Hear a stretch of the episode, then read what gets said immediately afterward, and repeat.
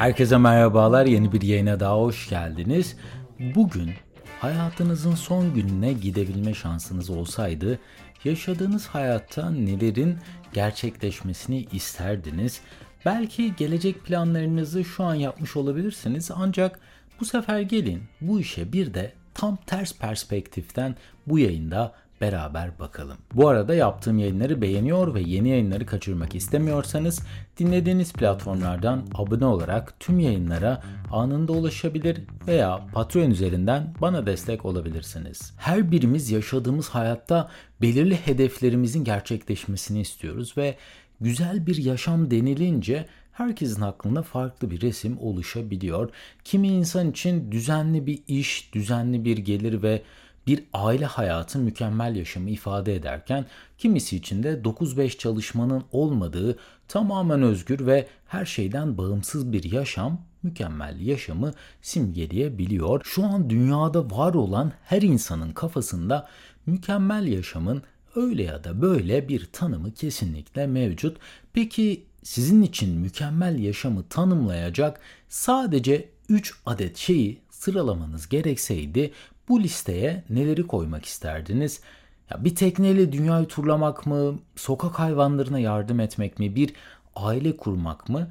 Şu an bu yayını dinleyen herkesin bu listeye ekleyeceği ölmeden önce ulaşması gereken kesin 3 adetten oluşan mükemmel yaşam listesi vardır. Şimdi paylaşacağım istatistikler moralinizi aslında bozsun istemiyorum ancak bunları duymadan da işin ciddiyetini anlamak sanırım biraz zor olacak. Yapılan araştırmalara göre dünyadaki her 10 kişiden 9'u hayatının sonuna geldiğinde yaşadığı hayattan pişmanlık duyuyormuş. Ne yazık ki pek çok insan hayatını istemediği şekilde geçiriyor ve hayatının son günlerine geldiklerinde de bundan dolayı pişmanlık duyuyorlar. İnsanların ölüm döşeğine geldiklerinde duydukları en büyük birincil pişmanlık hayatlarını kendi isteklerine göre değil, çevrelerindeki insanların görüşlerine göre yaşamalarıymış. Her insan hayatını biçimlendirirken aslında çevresindeki kişilerden, annesinden, babasından, eşinden, çocuklarından, arkadaşlarından, belki de yöneticilerinden bir nebze etkilenir. Ancak pek çok kişi çevresindeki diğer bireyler tarafından başarısız görülme kaygısından dolayı aslen kendi istedikleri yaşam gayelerinin peşinden koşamıyorlarmış ve hayatlarının son günleri geldiğinde bir ömrü bu şekilde yaşadıkları için en büyük pişmanlığı bu durumdan dolayı duyuyorlarmış. Bununla alakalı yazılan en meşhur kitaplardan bir tanesi de e, Brown Ware tarafından yazılmış olan, umarım doğru söylüyorumdur, The Top 5 Regret of Dying kitabıdır. Yazar Avustralya'da yaşlı bakım hizmeti veren bir kuruluşta 6 yıl kadar çalışmış ve hayatının son günlerine gelen kişilerin bakımlarını üstlenmiş. Bu esnada da bu kişilere hayatlarından duydukları en büyük pişmanlıkları sormuş ve ardından da bu kitabı derlemeye başlamış. Kitapta verilen mesaj aslında oldukça açık ve bu 5 temel kategorideki mesaj yazarın bu kişilerle olan, e, bu insanlarla olan bağlarına değinmesi ile bir kitap haline dönüşmüş. Kitaptan önce Sadece bu bir blog sayfasında paylaşılmış ve çok fazla ilgi görmüş.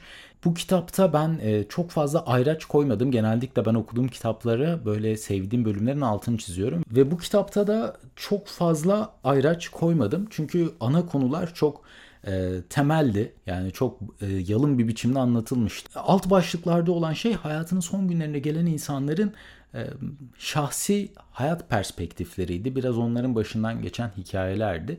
Ancak okumanızı ben yine de tavsiye ederim. Bu kitap yani bütün bu motivasyon konuşmalarında kişisel gelişimle alakalı içeriklerde hep bahsedilen bir kitaptır.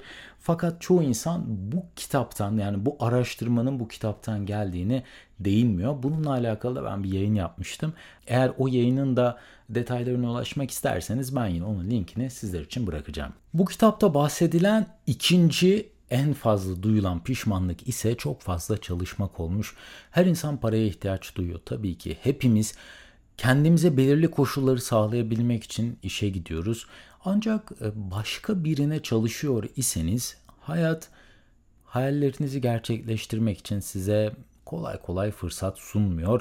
Koca bir sene çalışıp iki hafta izin yapabilmek ve ardından da tekrardan bu iş hayatına geri dönmek herkesin artık kabul ettiği, boyun eğdiği bir yaşam tarzı oldu. Ama hayatının son gününe gelen insanlar bir ömür boyunca bu kadar ağır şekilde çalıştıkları ve kendi isteklerini erteledikleri için çok büyük pişmanlıklar duymuşlar. Yani belki bu ekonomik problemleri yarın çözmek mümkün olmayabilir. Fakat bir ömür boyunca da çözülemezse yayının başında bahsettiğimiz mükemmel yaşam listesi bir hayal olarak bir köşede ne yazık ki kalabilir. Kitapta benim ilgimi çeken diğer bir bölüm ise pek çok insan hislerini kolayca dile getiremedikleri için pişmanlık duymuşlar. Sevdiği kıza gidip açılamadığı için bir ömür yalnız yaşayanlar, çocuklarını çok sevmesine rağmen onlara seni seviyorum diyemeyen babalar, kızgın olduğunda bir şey yokmuş gibi davranıp içine atanlar, hayatlarının son günlerinde bütün bu davranışlardan dolayı çok büyük pişmanlıklar duymuşlar.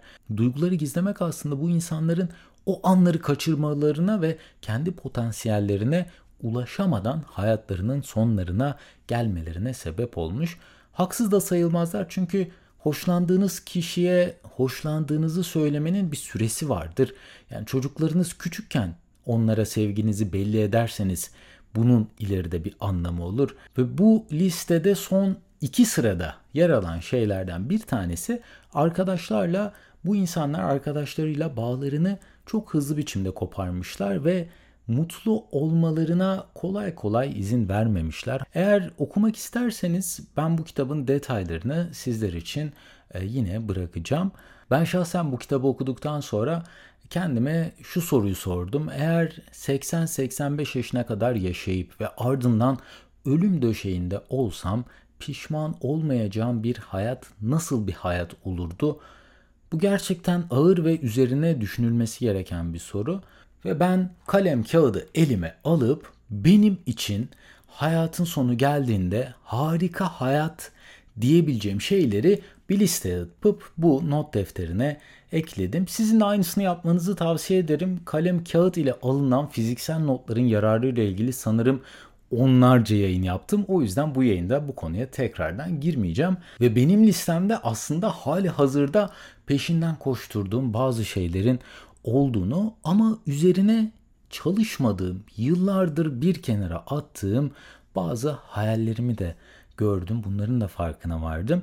Yani bunlar benim hep aklımın bir köşesindeydi ama bir kağıda yazılı olarak böyle dökünce bunlar önüme bir not defterinde çıkınca beni sarsmadı desem açıkçası yalan olur. Konuyu toparlayacak olursak bugün hayatlarımızın son gününe geldiğimizde pişmanlık duymadan yaşayacağımız hayatın nasıl bir hayat olabileceği üzerine konuştuk. Umarım sizlere faydalı bilgiler sunabilmişimdir.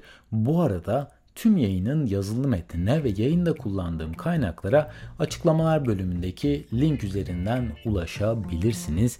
En kısa sürede yeni yayınlarda görüşmek üzere. Kendinize çok iyi bakın. Hoşçakalın.